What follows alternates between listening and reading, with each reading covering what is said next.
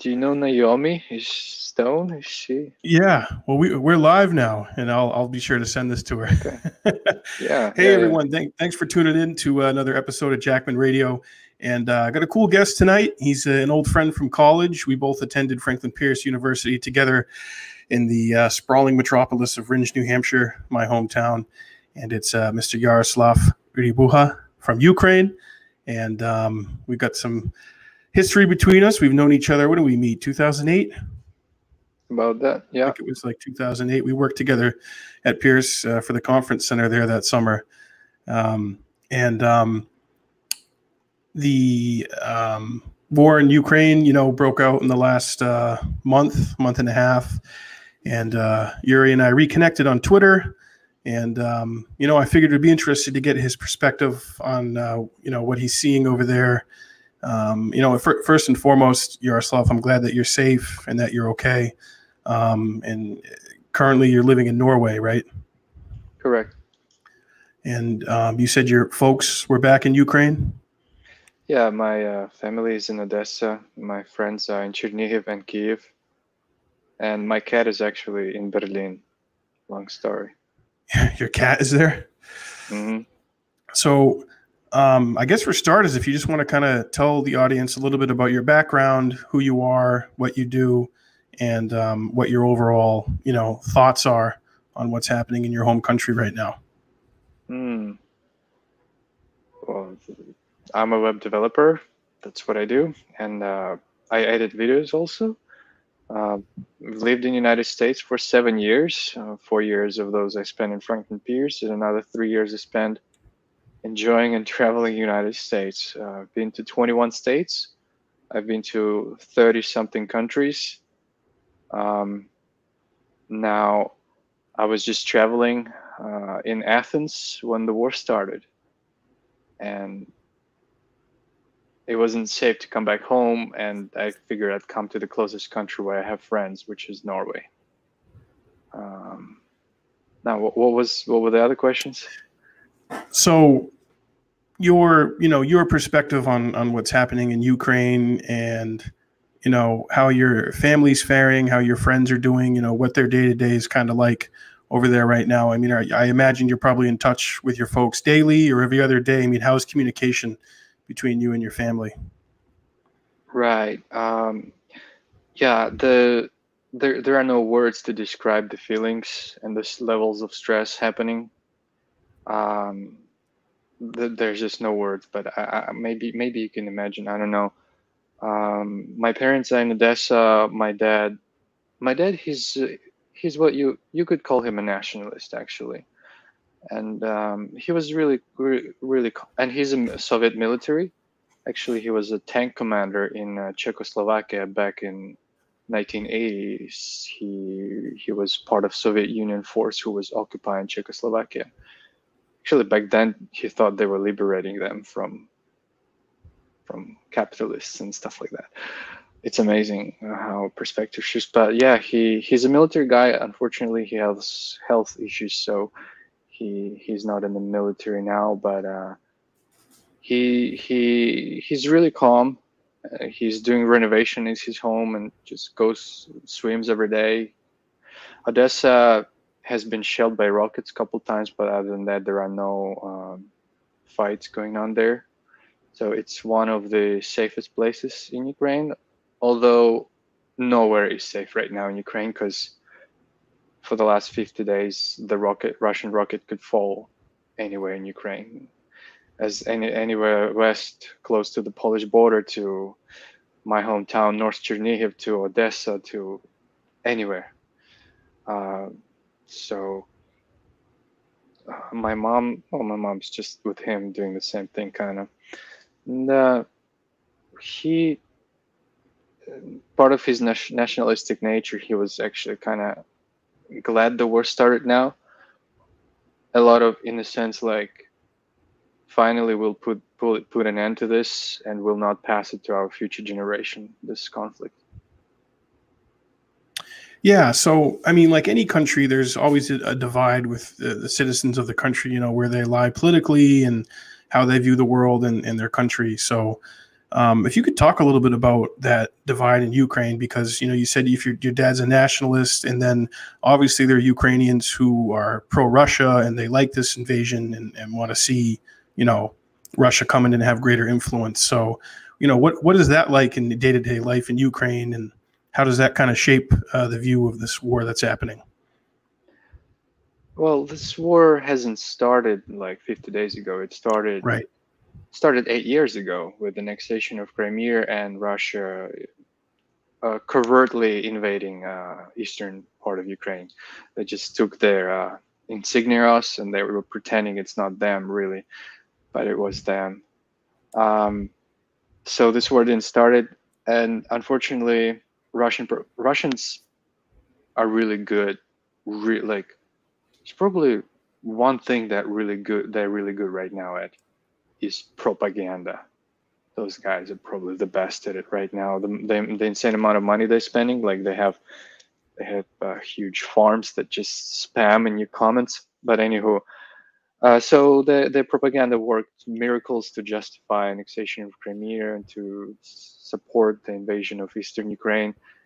And that propaganda worked on 17% of people in Ukraine, as in our parliament, the pro-Russian party gathered 17% of the votes. So, and granted, Crimea and eastern part was always pro-Russian. So when Russia invaded it, and that cut off that huge voting pool for them, but anywho, yeah, that there was certainly maybe, I would say, half of the people who would not be so pro-Russian, but more like, oh, let's be friends, let's be peace, stuff like that. They didn't see Russia as an enemy per se, not being pro-Russian. Like when Russian performers that performed in Crimea, meaning breaking the law of Ukraine, would come into Ukraine, those people, oh, music is outside of politics, but respecting the country's law would be like secondary to them, and right. Not sure if I'm making sense. Yeah, so, no, I get what you're saying, because you know there's like I said, there's factions with every country, with every government, and you know having a parliamentary system is different than you know what we have in the United States. So you know I look back to 2014, and a lot of those divisions were obviously very clear. You know, you had one group that was kind of more aligned with the West and more with, you know, the, NATO and the European Union, wanting to kind of move in a more Western direction. And then obviously, you know, the groups and sections of Ukrainian society who are, you know, still view, you know, a strong relationship and connection to Russia as beneficial. So, you know, you saw a lot of that clashing going back to 2014 as well. Yeah, before 2014, actually, majority of people were against joining NATO, and 2014 opened some eyes to some people, but not everybody. Half of population still kind of didn't see an enemy in Russia, and 17% were clearly pro-Russia. But then this full-scale out war, it opened pretty much 99.5% of the eyes what Russia is. So you think because of this now, because of Putin's actions, you think your average Ukrainian would now embrace NATO and want to join NATO more? Oh, yeah. The polls show majority of Ukrainians are for NATO. But now, since NATO isn't really helping much at all, it's like a great disappointment, too, at the same time. It's yeah, like so it's too late for NATO right now, basically. Yeah. So, I mean, what's your opinion and perspective on why Putin is doing this? Why do you think he finally launched an invasion into Ukraine and has been bombing Ukraine and has killed civilians and done what he's done? What is your thoughts on that? Like his thinking and motivations? I think the bottom line comes down to his immaturity and him feeling inferior and him feeling not valued. The Western nations are not giving him approval. It's all comes down to that. He overstayed his period in power, and he wants to feel validated. He wants There's a great parallel with Hitler, how he felt embarrassed, shame. What did he feel? Shame for Versailles Treaty when they forced Germany to capitulate. So Putin felt shame for Soviet Union collapse. He clearly stated a couple times that that was the most tragic geopolitical catastrophe of the 20th century, the collapse of the Soviet Union. So he looks at Russia not as this great nation with lots of resources, smart people, huge potential. He looks at it as a piece of something broken that was used to be great, and he feels the West is to blame for it, and especially Ukrainians, because we have a long history going, 5 centuries of wars. Ukraine tried to be independent many, many times, and historically it has came down to our nations being not very much friends alike. Russians were prohibiting Ukrainian culture, language, for it goes on and on. So in his eyes, it's justified to be attacking us, to somehow limp to the greatness Russia empire once had. And the same way to, with his immaturity, to demonstrate how Russia can still do something, because of that ultimatum they put to NATO. It was part of their plan. I think they knew NATO isn't going to comply with them, and that was just part of their plan to justify. You don't listen to us, so here you go. Right. So you think that was kind of what spurred his reaction? Because, I mean, I'll be honest, I really didn't think he was going to launch an invasion into Ukraine. I thought, like usual, it was a lot of saber rattling and a lot of rhetoric and, you know, ultimately bullshit from him that, you know, he has a history of doing. But I think he took a lot of people by surprise with it, for sure. I thought so, too. In fact, he was benefiting a lot by having all this attention and Macron visiting him, Biden calling him, everyone being concerned, and yet no consequences. The war hasn't started. So he had a lot of benefits while not starting the war, and starting the war was clearly a big mistake. What I believe, he miscalculated on two occasions. First occasion, the state of his army. He was under impression it was well-funded and high-tech, but it's not. And number two, he underestimated how Ukrainians would actually greet his army. He thought it would be almost like coming into Crimea. Roses at him. Yeah. Yeah, I mean, it seems...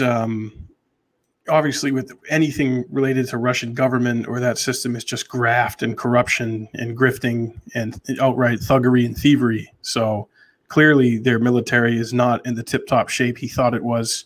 And I think he's just got a lot of sycophants and yes men around him who won't tell him reality. And we hear, you know, and even for someone like me, who I think I pay pretty good attention to this stuff, and I'd like to, you know, hear your thoughts on this and what you're hearing, you know, being from Ukraine and having plenty of friends and family in your home country. What are the numbers like? Because it's hard to trust a lot of sources because everyone has an angle and agenda when they're reporting on casualties. So, I mean, what are you hearing about how many Russians are being killed? We heard about all these Russian generals that the Ukrainians killed, and then, of course, numbers of Ukrainian civilians that are being killed. What are you hearing, you know, in regards to those numbers? I tend to believe the Ukrainian side because I see lots of photo, video evidence of it. Then there's this great journalistic website. I think it starts on O. They actually photo document every part of destroyed tank, personnel carrier, everything. And just by photos alone, they have proved that Ukraine destroyed close to like 500 tanks. So you add another percent that wasn't photo documented, and you get the real Ukrainian number, actually, which is right now, let me tell you what it is for the tanks, 815 tanks, and just plus another 13 today. So yeah, if you want, I can find a website that fought and documents every loss. Yeah, so, I'm willing to look at everything, you know, and that's a thing I think that's too bad when conflicts happen, that people just get on, they do team baseball and, you know, say, no, I'm not going to believe this, or there's no validity to these numbers or to this source. So, you know, obviously you're a credible source. It's your country. It's where your family lives. It's where your friends are. So I'm sure you're getting updates every day about that. Yeah, definitely. My day as I wake up starts from reading the front line of the news. I'm very scared to see the news that Odessa has been shelled because my parents are there. Right. So yeah, every time I wake up, it's the first thing I do, and probably spend a couple hours on the news. Right. Yeah, just combing through whatever you can read about it, and yeah, listening to experts and trying to get a picture of what's happening. Yeah, doom scrolling sometimes. Doom scrolling, yeah. To calm myself down, it's been really stressful. Yeah. Yeah, yeah. I can't imagine, man. It's and that's the thing, and that's why I wanted to talk to you, because you know it's people's perspectives are shaped by those narratives that they hear from the source that they trust or that their bias leans towards. And I watched a little bit of your response video to me on Twitter. And, you know, you mentioned Scott Ritter there, and you mentioned the Azov Battalion. So I'd love to hear what, in your words, what is the Azov Battalion, and what's your summation of them in, you know, Ukraine? I love that you asked me that, and Scott Ritter's, and whenever someone speaks of Nazis and Ukraine in the same sentence, I guarantee this is like the earth is round, that this is Russian propaganda. Because if you just step up for a second from and look at the reality,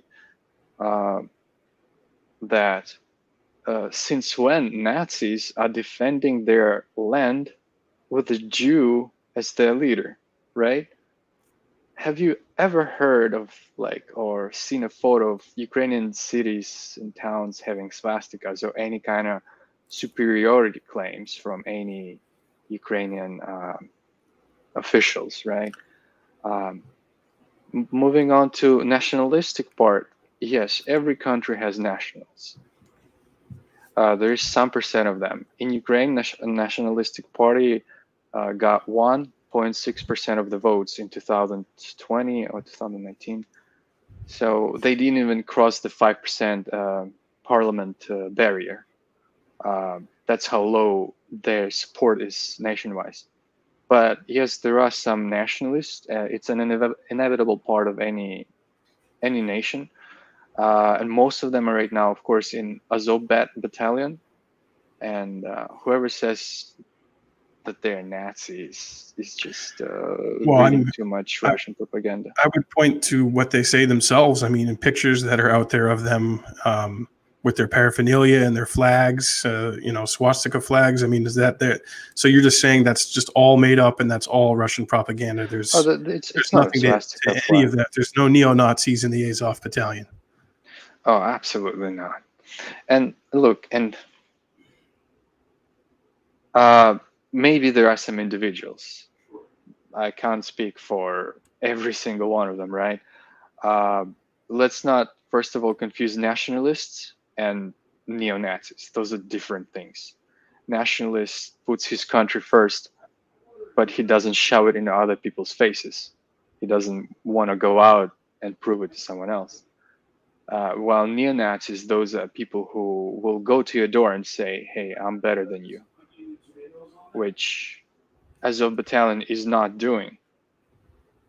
If you look at how Mariupol, actually just today I saw the video, how Mariupol city has progressed at the time that Azov was there.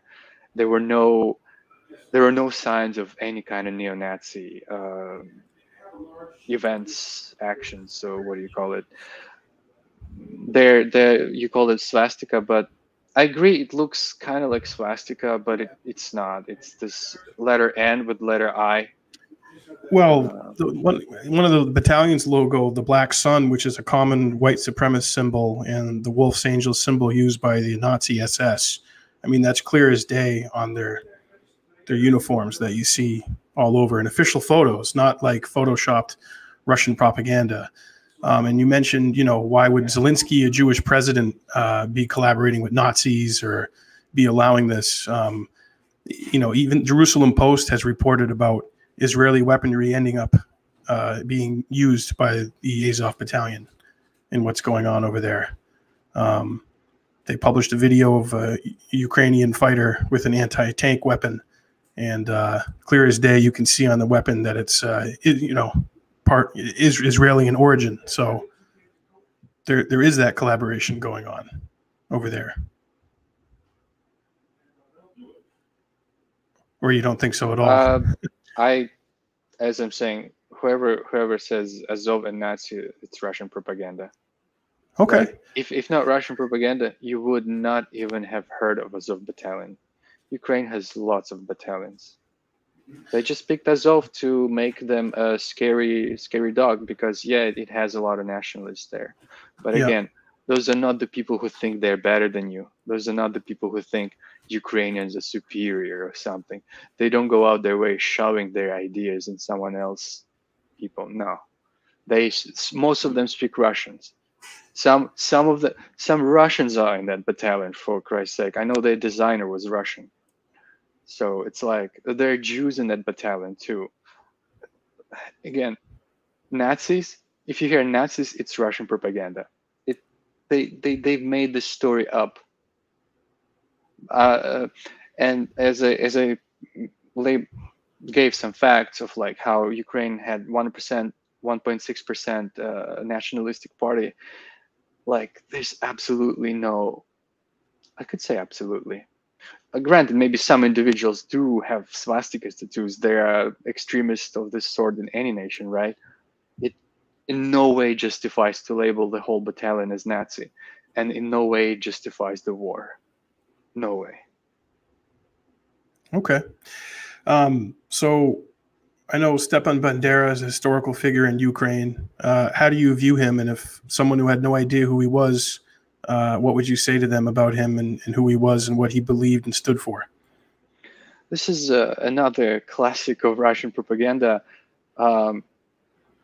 If Russians wouldn't made him this what do you call him, ball for kicking? Russians have created this Bandera thing for their purposes of frightening other people. You know what I mean? Like they need to create an enemy to show them, oh, hey, this is an enemy. Like if not Russian propaganda, you would have never heard of the name Stepan Bandera. He would have been almost lost in the history and maybe some monuments in Ukraine. And I would have probably heard about him on history class and forgot about it. It's just not a major history figure. But thing is, they're trying to say he collaborated with Nazi and that he was a Nazi. But this guy, he never collaborated with Nazis. In fact, for refusal to collaborate, when Nazis invaded, he saw that as a liberation from communists, and he said, "Oh, great, we'll now have our independent Ukraine here." And Nazis didn't like that and put him in jail in 1944 and 1941. In 1944, they released him because they were already losing. So they're like, "Hey, help us against communists back there," but he refused that too. So Russia is accusing Stepan Bandera of collaborating with Nazis while he was not. It's just funny. They could have picked another guy, but again, every nation, I can't say every nation, but a lot of nations had some groups of people who collaborated with Nazis back then. like French had the, I forgot what was their names. French had a group that had it. Norway had group lots that of other European countries had groups. A lot. Oh, yeah. They were a lot were enlisted. Yeah, Austria had plenty. The Russians had this huge division of Vlasov. They were the remains of white Russians. There were red Russians and white Russians back in, anyway, that's the remains that collaborate with Hitler. So there were there were, I think, 3 battalions in Ukraine that did collaborate with Nazis, but Stepan Bandera was not among them. So, I mean, overall, how is he viewed by everyday Ukrainians today? Is he a hero? Is he a pariah? Is he a national figure? I mean, how do you view him? I view him as a hero. I view him as a hero. The guy was fighting for independent Ukraine. That was his goal. He was fighting on Ukrainian land, and how could that not be a hero? I don't say he's a saint. I don't know a lot about his biography. Again, as I'm saying, I don't think he's that big of a historical figure. He had some with Polish people. There was some bad things that he did to Polish people, but back then no one was saint. Polish people were no saints too. Churchill called Poland hyena of Europe because they were just wanting too much and grabbing on too much. And also one key thing I wanted to tell you. Have you heard of Holodomor, 1932-33? Tell me about it. Basically, when communists came, they had this Red Terror to join Ukraine, and then they had to force people into collective farms, and they started. People were not listening to communists, so they started this man-made starvation that is now recognized genocide by many countries. Genocide of Ukrainians in 1932-33. Different estimates from 2 to 5 million Ukrainians have died from starvation. Actually, my grandma, she had crooked feet like this, because she was born in 1931, and she got into this period of man-made starvation as a kid, as a baby, and her bones, when they were growing, they were wrapped. I could see how she walks like this, you know. What I'm saying this is for you to understand that people in Ukraine back then didn't see communists as those great people who came to save them or anything. And when Nazis were coming, a lot of them were seeing them as liberators from this disaster. There are some documentaries. In Washington, there is a memorial to Holodomor. I think 52 countries recognize it as genocide because it was targeted deliberately against Ukrainians, and it was man-made. So I just giving you a little bit of perspective back then in the late 30s when Nazis, when someone is kicking out communists, you would be happy about that. You would be happy about that. Right, no matter who's doing it. Yeah. But of course, when people saw who is liberating them, they quickly lost support for them. Faith in them too, yeah, because it was one evil came by another evil. Yeah, and I think what's lost on a lot of Americans about what's happening over there and why there's friction between the two countries, you know, with the end of World War II and you know, the demise of Germany and the fall of the Nazis, the new threat for the United States was, you know, communism and the Reds and the Soviet Union. And with Ukraine being where it is, you know, on the world's map, so close to Russia, it really became an important land of proxy for the United States and Western interests and U.S. intelligence agencies, the OSS, and then the CIA. And ever since the end of World War II, Western intelligence and our intelligence agencies and even our military have, you know, made it their business to arm and train and fund groups in Ukraine to push back against Russia, well, so the Soviet Union and now Russia. So I think that's one thing that's overlooked and not talked about a lot, is that history of using Ukraine as a proxy against Russia between East and West. Hmm. I guess my comment on this, I would not see that Ukraine was used in any sense. Bad as corruption is in Ukraine, it's still a democracy. So whoever we elect is who we elect, who people of Ukraine elect. Now, yeah, those politicians who are elected, like the one that ousted in revolution, he was super pro-Russian.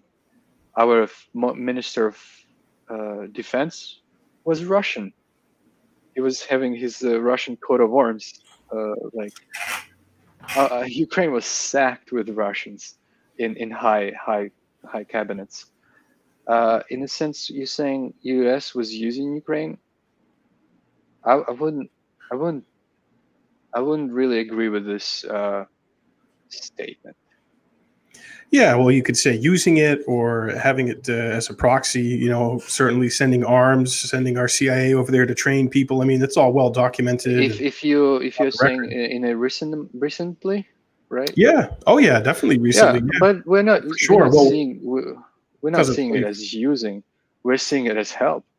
Well, thanks of course, yeah. Your perspective would be that this is huge help, and yeah, we need that. It's going to benefit us in fighting Russia and Putin.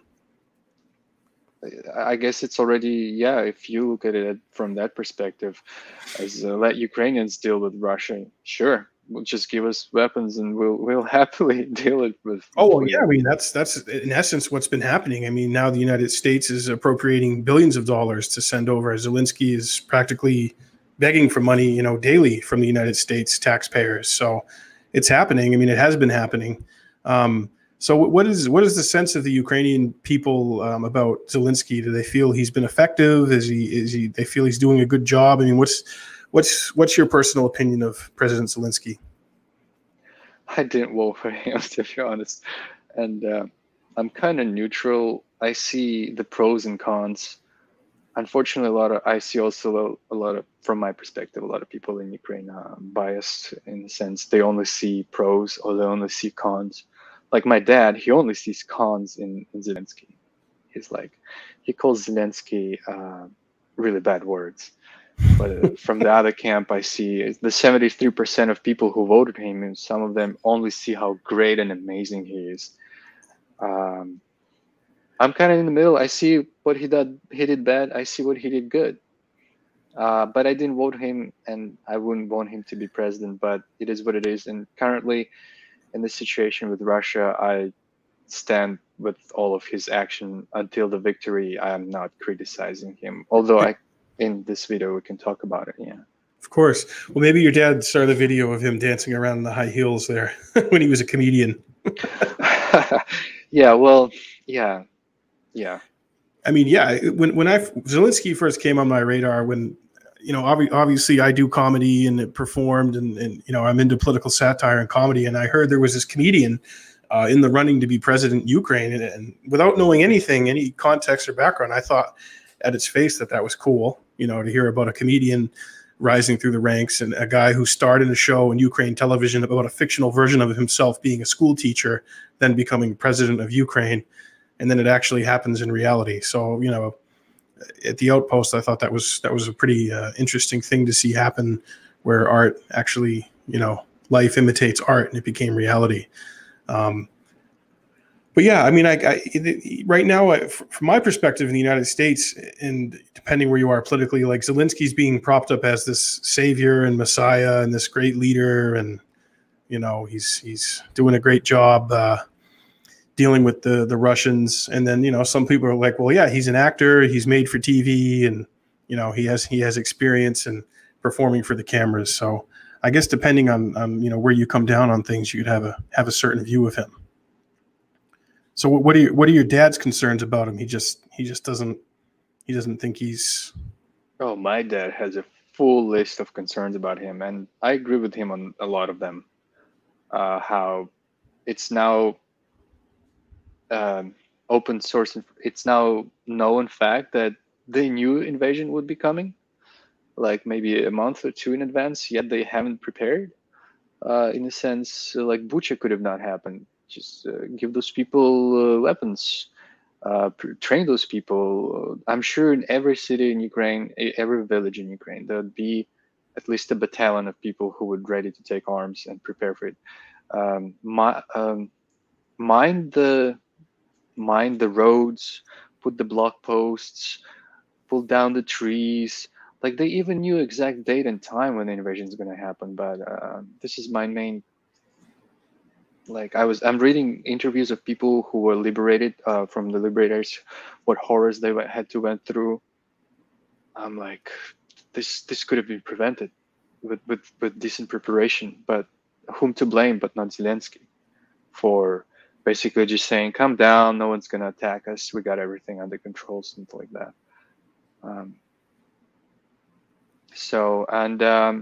The other thing was when he came in power, he cut down the financing of development of new weapons.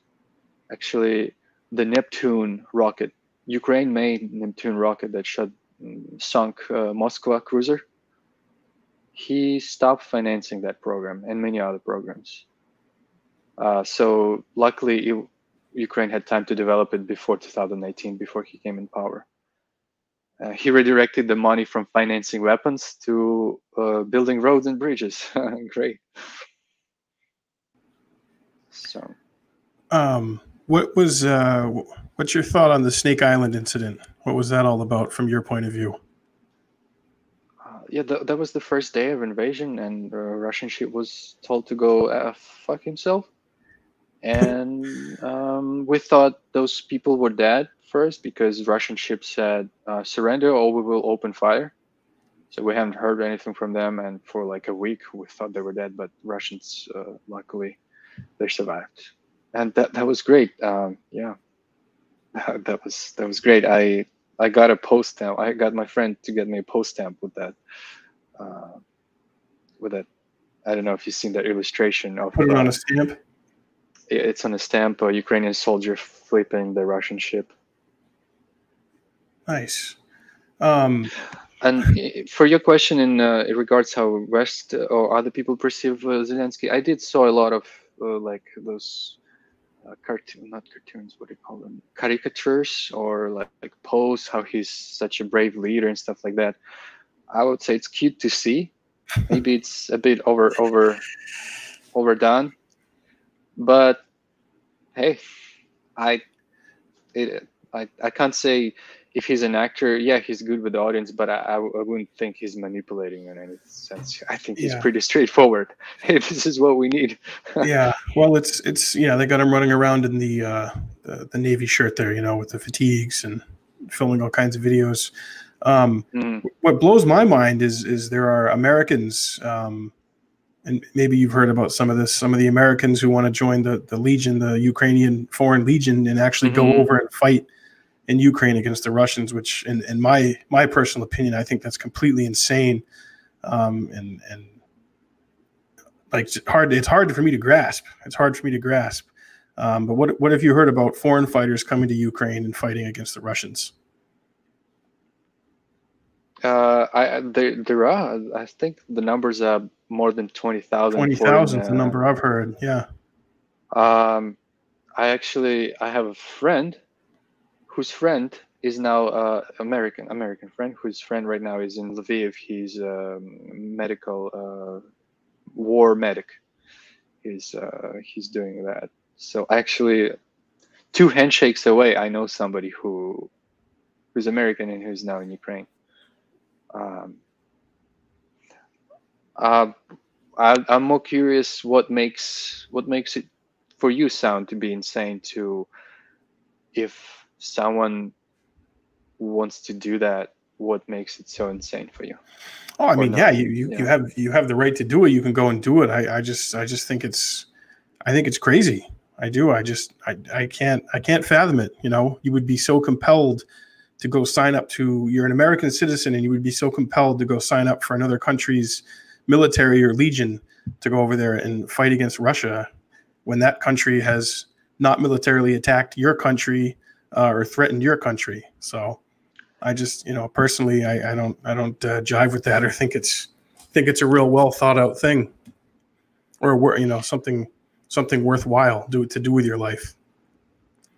Well, we don't see like huge amount of people coming here. It's very, very limited. What's 400 million population in the United States, and probably like 5,000 came. That's even below statistical. Yeah, it's still 5,000 people, you know. those people must. I would assume a lot of them are professional. In mercenaries, yeah. Well, not mercenaries, but maybe ex-veterans, ex-military. Yeah. They know what they do.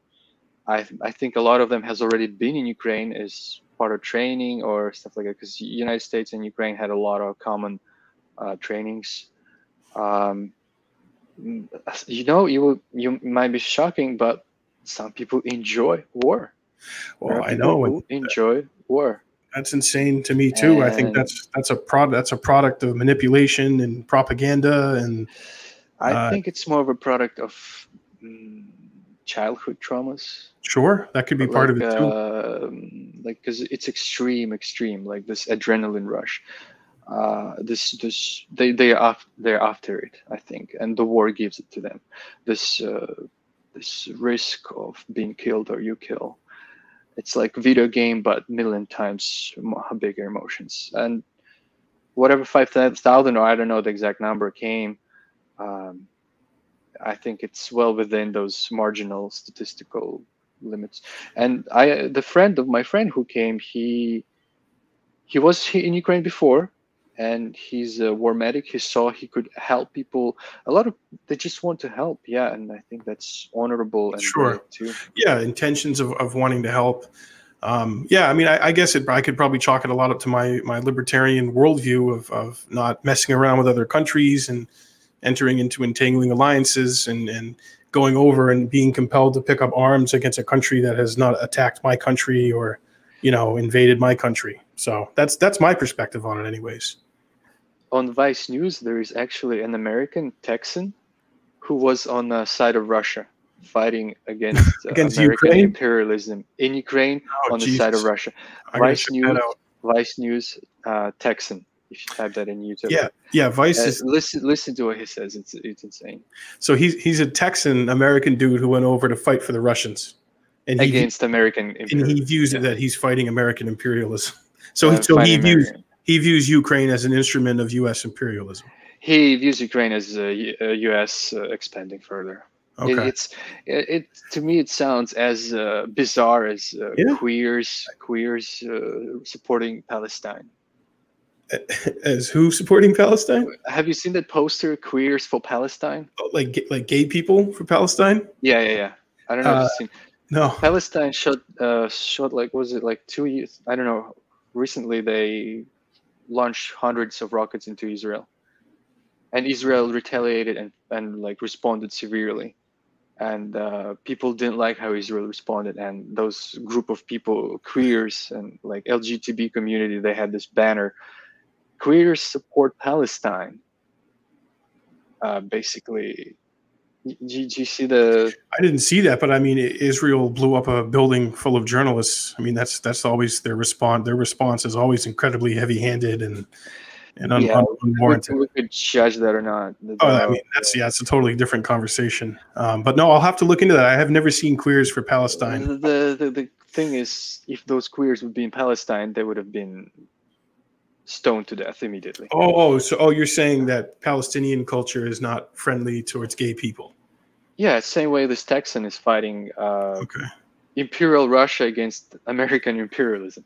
Yeah, I mean, I think that's batshit too, man. I think he's crazy for. I think any human is crazy that's going to go do that. You know, you're going to go sign up if you have your reasons. There's as I said back, there's some individuals who are like that, and yeah.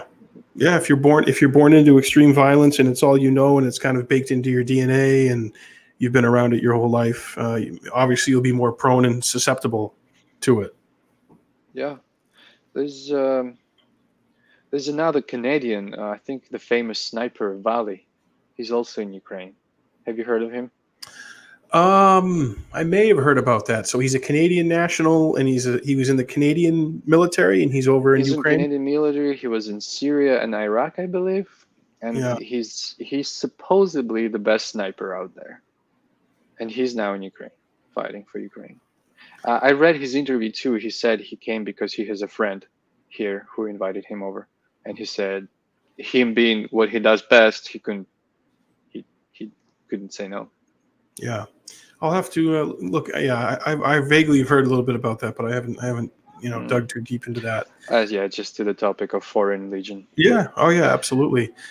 So I mean, outside of obviously worrying about what's going on there in your home country, I mean, what are you doing? You doing anything for fun there in Norway, man? To take your mind off this stuff. I mean, you got to have some kind of release and do something nice for yourself every now and then. Yeah, Norway, in terms of people, is very warm at accepting me. Very, very nice.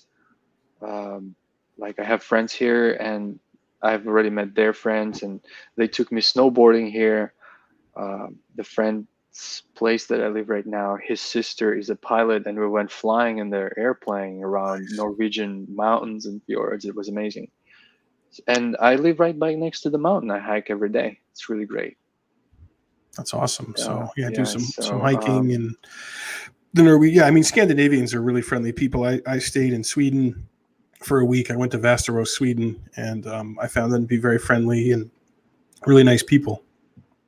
Yeah, the amount of support here is insane. Well, I don't know how it's in other countries, but Ukrainian flags here are almost everywhere.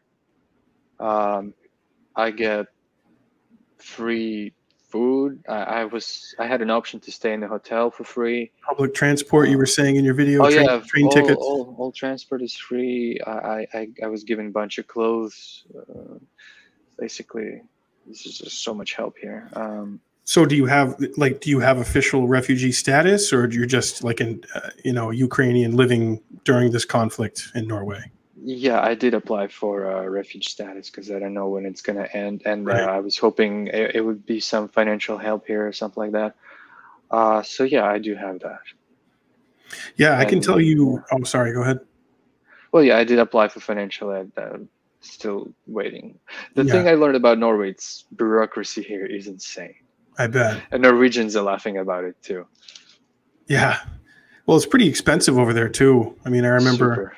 My friend was in Norway, and he couldn't believe how expensive some of the food is. So we got a couple questions here and comments. Mark says, where in Ukraine is Yaroslav from? The last 4 years, I lived in Kyiv, but originally I'm from Chernihiv, which is north, and it was in the blockade for a while. And my parents, my grandparents are from Odessa, and my grandparents from my father are from Chernihiv region as well. So, and then 7 years I lived in the United States, so it's like my second home. Yeah, New Hampshire specifically. My neck New Hampshire. All 7 years. How we know each other. Lefrio die. Yeah, man. Let's see some other questions. So, yeah, this is something we hear about a lot.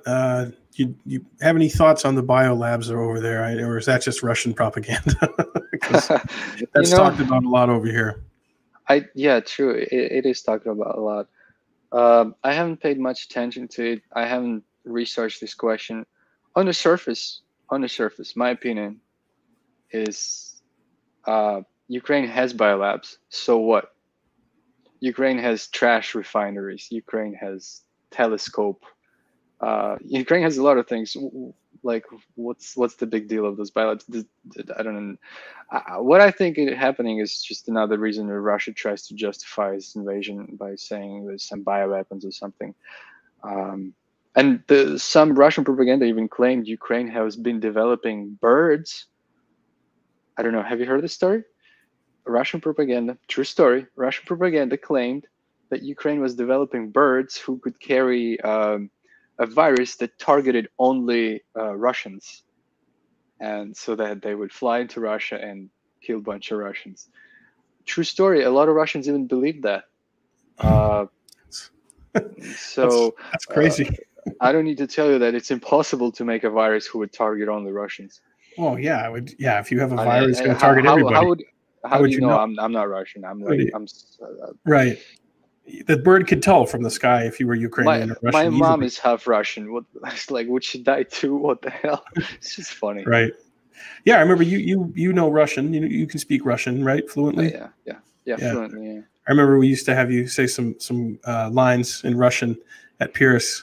So you were like, probably like, not a good word. Like a villain from Rocky or something, a Soviet era villain. Yeah, we have people here in Peterborough, New Hampshire, where I live. There's a lot of Ukrainian flags hanging around here, which is an interesting thing to see. It's very interesting, and it leads me to ask, well, where's your Palestinian flag or your flag from Yemen or any other country that's dealing with strife and war and conflict right now? It's just the media is focusing on this right now. It's there's a funny meme, Yuri, of Vladimir Putin at a Nobel Peace Prize ceremony, and it says, "Vladimir Putin awarded Nobel Peace Prize for ending global pandemic." Yeah. What I think, this is a great ethical question in a sense.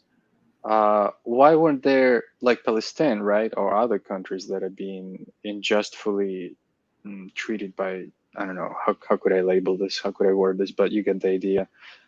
But same was happening with Ukraine. 8 years. No one cared. There were no Ukrainian flags in the last 8 years here. No one cared. Right. There was totally an active war. Yeah. Russia. There's evidence. Bellingcat, satellite, video. Russia was shelling Ukraine across the border all those 8 years. Russia is a terrorist state. Yet everybody was doing business with Russia as usual, all these 8 years. Because, what I'm observing and coming to conclusion that a little bit of murder is okay. A little bit. So somewhere a little bit in Palestine, somewhere in whatever Afghanistan, it's a little bit.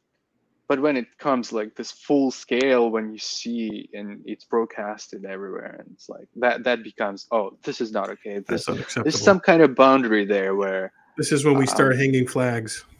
Yes, if like I don't know, if more than 10,000 people are dead in like one attack, then you start having flags. I don't know how to say.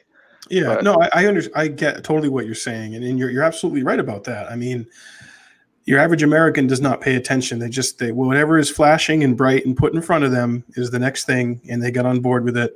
Most. Hook, line, and sinker. And it's not just Americans. I feel like it's just human nature. Even as like 17% of Ukrainians voted for pro-Russian party in Ukraine, while Russians were freaking killing Ukrainians and Russians who lived in Ukraine all those 8 years. So propaganda plus ignorance would do the thing. Feels like it's human nature.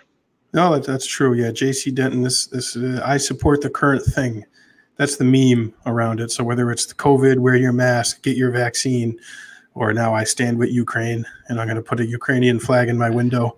I mean, I'm just not a big flag guy in general. I mean, I don't. Flags are flags. It's people get worked up over them and amped up over flags. So I mean, obviously, I don't care if you can hang whatever flag you want. Here in America, we're protected by the First Amendment, and if you want to fly a Ukrainian flag, go for it, go nuts. How about what if I flew a Russian flag though? That wouldn't go over well, would it? Just to troll me. There's certainly trolls like that too. In Ukraine, we don't have this support, whatever thing. We don't have this movement or something like that, so. But knowing American culture, right, I understand it comes to show the ignorance of some people, like not caring enough. They're like just faking it to seem like they're part of the group. They not really care what they support. I get what this meme is laughing at, but at the same time, I personally feel it's a little bit devaluing to Ukraine, to the horrors Ukrainians are experiencing right now. And when someone puts a meme like "I support the current thing," well, again, it's your life. It's what I initially feel. It's your personal. I mean, it's your country. Of course, it's what I initially feel. I feel like you're going to feel differently about it and feel a way about it. I feel like it shouldn't be devalued. The horrors. Yeah. And the support is great, and Ukrainians feel that support, and it's helping. So as a Ukrainian, you like that there's people here in New Hampshire hanging the flag of your country here in the Monadnock region of New Hampshire? Well, if you put the question like that, I don't know. Well, it feels great to have support. It feels great. Yeah. It feels great. You feel encouraged by it and supported. Yeah.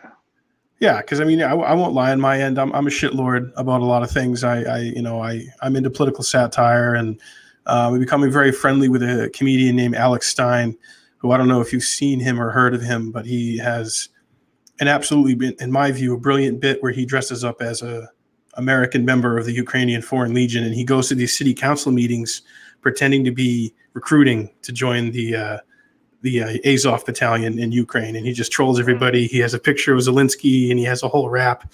I'd be interested to send that to you and get your reaction to it. Because, yeah, I mean, depending on where you are politically and what you believe, I think it's a fair question for American taxpayers and Americans to ask, you know, why do we have to send billions over to Ukraine and, you know, and support them? So absolutely. And because if Ukraine falls, they're going to come after you. Russia's going to come after America? Yeah. I think we disagree there, Yuri. It's going to come after one of the NATO nations, and you would have to get involved. Right. There, I've had that conversation with some friends, and yeah, that's why I want resolution to this, man. So, in your view, what would peace talks look like, and what do you think would be, you know, the best solution to what's happening? Russia is a terrorist state, and there could be no negotiation with terrorists. However, there are probably three ways negotiations could go, discuss the topics. First of all is coordinating green corridors to let civilians out. This is crucial to have some kind of contact with them. Although a lot of them don't, I can't say a lot of them, but I constantly now and then hear the story how Green Corridor were shelled. The second would be to negotiate their capitulation, and the third, prisoners of war exchange. But other than that, what could be negotiated with them? Israel doesn't negotiate with terrorists, and and luckily we can afford not to negotiate with them. Yeah, well, I mean, it's going to certainly prolong things, and you know, my fear as an American, and my perspective is that, you know, through a NATO country or through what's happening with Ukraine, is the thing does escalate into full you know, nuclear exchange. So that's why I'm so pro getting together and talking and trying to de-escalate tensions. I'm totally with you. No one wants a war with Russia. No one wanted it. No one wants a nuclear war. Absolutely. Yeah, we all lose in a nuclear war. Question is, what is the best way to prevent it, right? And there are several ways. The best way is one, but the ways to prevent it, there are multiple. And I think here where we have different opinion, maybe.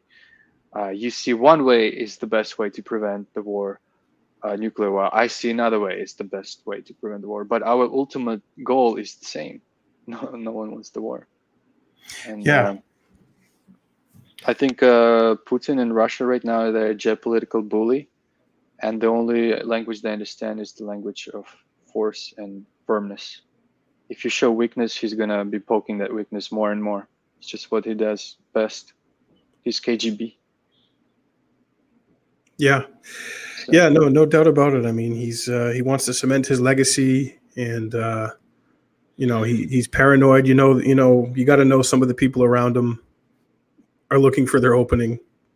And there's plenty of, you know, anti-war and anti-Putin people in Russia, but of course, you know, we know that they get stamped out, and Navalny got poisoned and then locked in jail. Boris Nemtsov was killed, shot there on that bridge right outside the Kremlin. You know, oligarchs who run afoul of the Kremlin and criticize Putin and take off, they'll track them down and poison them with Novichok. So, you know, I'm not denying any of that. And that's another thing I want to clear up with you too, Yuri, is that, you know, don't mistake my wanting to not have a direct battle with Russia as being like a Putin fan or you know, a standing form or being a simp. Or I know before you said, oh, you're licking the ass of Putin, which is, you know, is not the case. It's wanting to avoid a nuclear war and a direct hot war between the United States and Russia. So. I'm glad. Totally. I have the same goal as you, but as you're saying, different ways to get there. Great lesson, or not lesson, or maybe great parallel from the history. British Prime Minister Chamberlain, before the war, 1938, he signed peace agreements with Hitler. He wanted to avoid war with Hitler, but history showed Hitler appeasement didn't work out. But Hitler's a little bit different case than Putin, but still, I think you gotta stand firm, and because bully, you gotta stand firm to the bully. Yeah, absolutely. And it's a tough thing all around. Well, we just came up on an hour here, Yuri, and I really appreciate you coming on, man, and accepting my invitation. And, you know, talking about this, it's very interesting to hear your perspective. And first and foremost, you know, I wish you and your family and all your friends and everybody in Ukraine well, and I hope that they're safe. And I really hope that there can be resolution to this quickly, because I'm bummed about it, man. It's a complete bummer. No one's happy about it. No one's glad to see it. And, you know, when you know someone who's actually from there and you can talk to them, you know, I think it's a very important perspective to have. So, you know, I appreciate what you're doing, and I thank you for coming on with me today. I very much so appreciate you inviting me and letting me speak and express my opinion. Yeah. I hope maybe we can repeat it one day. Yeah. Oh, absolutely. And where can people find you, Yuri, and check out your stuff and support you? I have a YouTube channel that I'm running war situation updates every 5 days. And I post them on Twitter under Savage Sage handle. All right. Yeah. And folks, I put those links in the description of this video, so you can check that out. And yeah, well, hey, man, you know, I'm glad that you're safe in Norway, and I hope you can get home soon. And, you know, we can see an end to this thing. So thanks for coming on. Yeah. And I'll definitely want to have you on again. So if you want to hang out for a minute after I end the broadcast, we can say bye. But that's good. So everyone watching, thanks for tuning in, and support this channel. Click the subscribe button. If you like what you see, become a patron. Go to patreon.com/Jackman Radio and follow me on all social media. And again, Yaroslav, thanks, man. You stay safe out there. And to all the folks watching, you have a great night, and we'll see you next time on Jackman Radio.